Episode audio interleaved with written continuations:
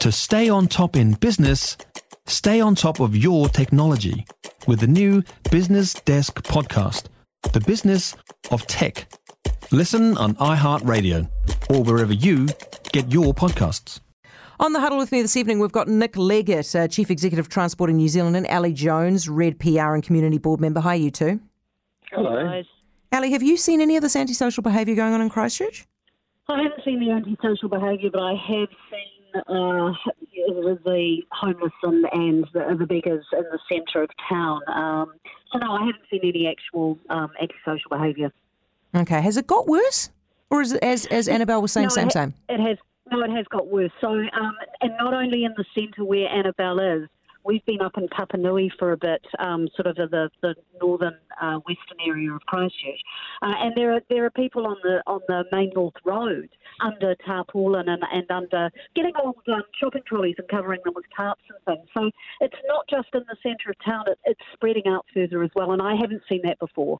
All right, Nick, I want to talk to you about what's going on with Auckland's budget. How how on earth, because you uh, you know in your former life, mayor of Porirua, how on earth do you end up with a two hundred and seventy million dollar hole that's three times bigger than you expected? I'm not quite sure. Um, I think as uh, I think there's been a lot of COVID relief money that I think Wayne Brown's described as been papering over the holes. I think that's happened in probably councils uh, and all around government actually um, over the last couple of years.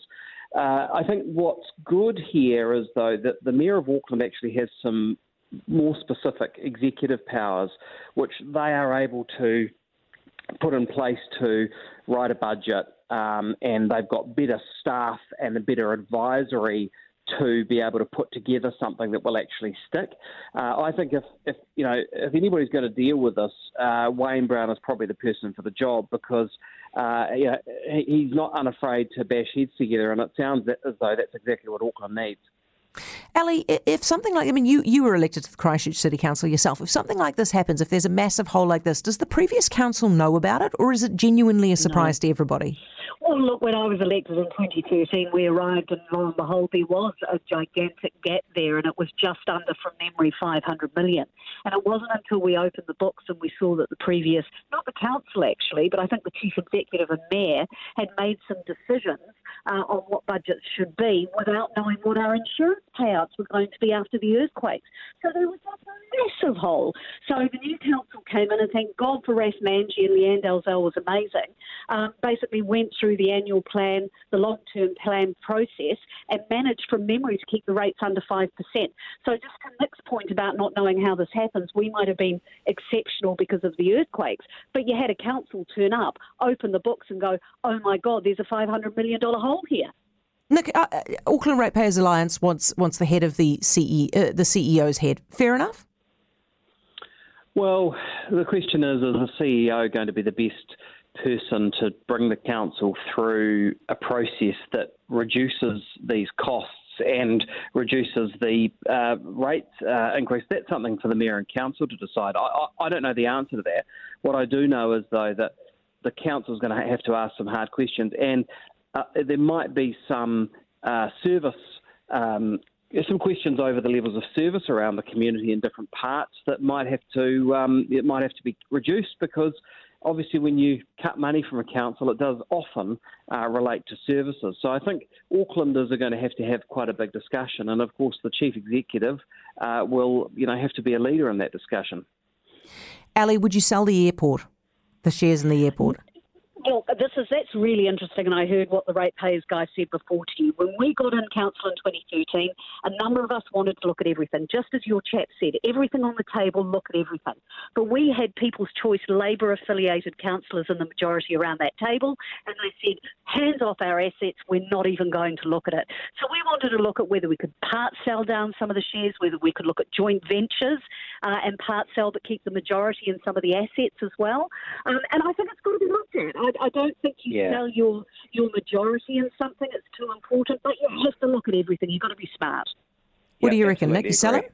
I, I absolutely agree. I mean, Wellington uh, has a very similar sort of. There's a very similar philosophical view that's probably in control around the table. But can you make assets perform better? By Yeah. selling parts of them. Can you, like, if you look at what happened in Tauranga with the ports of Tauranga, um, I suspect it's happening with the Napier port.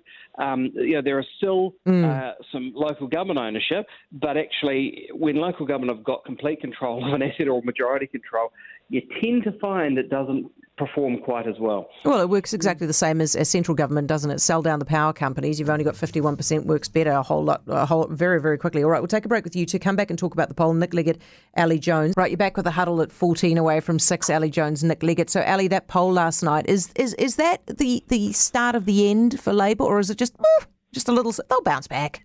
No, no, no. I think it is really concerning for Labour. But as I've said before, I think that the budget is really something that they're going to have to make work. I think that's going to be their last opportunity. Uh, but yeah, this is not great news, and, and it just seems to be getting worse for them. Yeah, Nick, they have to win back. I mean, I did the I did the numbers right. They've lost five hundred thousand voters since the last election, and if they want to break even with National, they have to win back one hundred and twenty one thousand voters from National. Is that even doable? Yeah, I think it's possible. I think anything's possible in a, the volatile world we live in. But is it likely? Um, I mean, Ali said that the budget is their only sort of chance. But I mean, how much money are they going to have to play with? Um, part of this discussion and the, well, so part of the questions in the poll last night was over uh, the continuation of um, the fuel excise discount, the RUC road user charge discount, and the public transport um, discount. Those are due to come off 31st of January next year. Um, I think the government, I mean, I suppose it's prudent to wait and, and see. But, you know, if people wake up on the 1st of February and it costs two, $2.75 a litre to fill their car, uh, not $2.50, uh, an extra 15 to 20 bucks um, per week, uh, you know, this is something where the government could, could provide a tangible uh, easing on cost of living, or they could keep it going. Uh, why wouldn't you do that? I know that they, they don't deal in tangible very often, but but to me, this package can have real can, can continue real relief to people. Ali, that's just one thing, right? But how do they win them back? I mean, that that will if they do that, it won't it won't chase anybody away. But how do they win voters back? Okay, well, the- uh, no expert here, and I was going to say I'm not a politician, but I kind of am. But um, But you're a voter, well, right? Yeah, I'm a voter, and I think I think what Labour's got to do is they've got to move away from this band-aid financial relief strategy that they seem to be following all the time. I think we saw it with the early childhood uh, announcement over the weekend.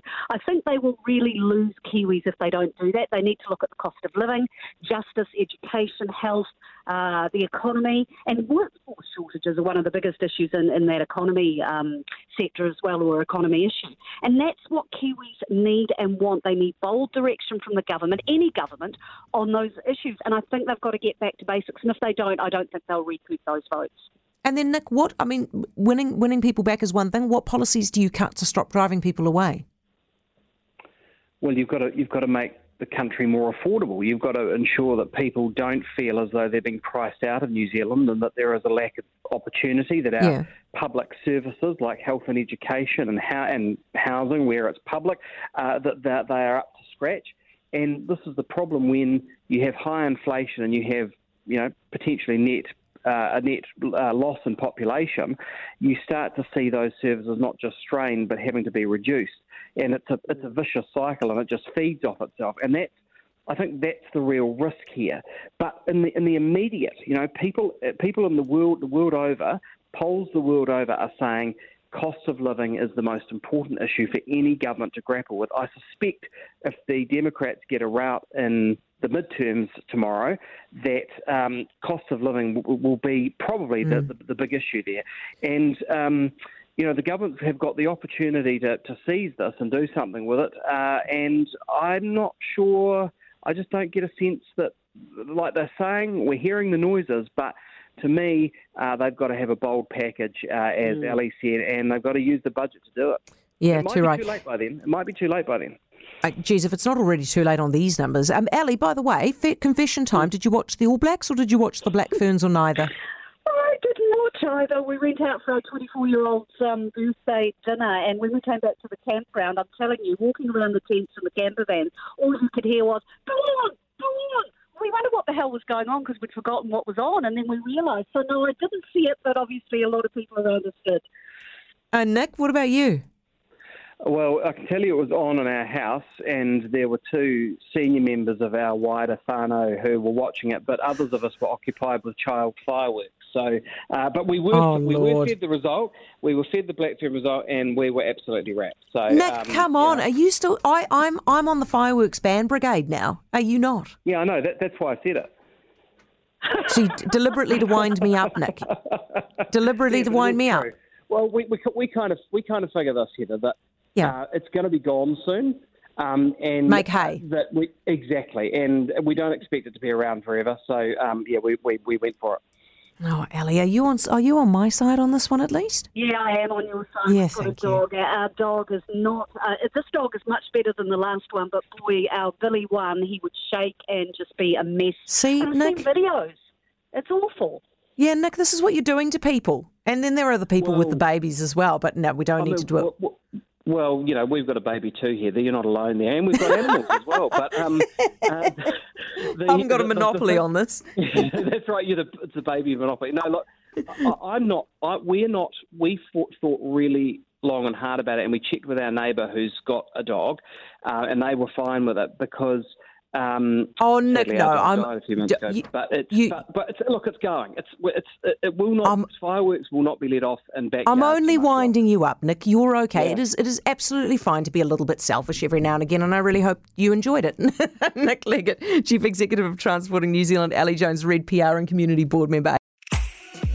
If you enjoyed this podcast, you will love our New Zealand Herald podcast, The Little Things, hosted by me, Francesca Rudkin, and my good friend Louise Airy. We focus on all the little things that you can do to make a positive impact on your life and to cut through the confusion from the health and wellness industry. Join us every Saturday to hear from the experts for all the tips and advice you need. Just search The Little Things on iHeartRadio or wherever you get your podcasts.